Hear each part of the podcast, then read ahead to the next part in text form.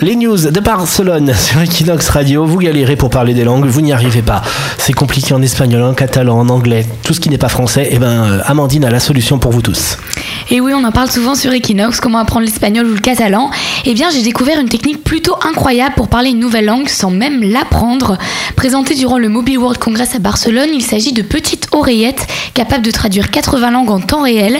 Alors, il suffit d'être connecté à Internet et de dicter la phrase que l'on veut traduire. Et en quelques secondes, nous voilà bilingues.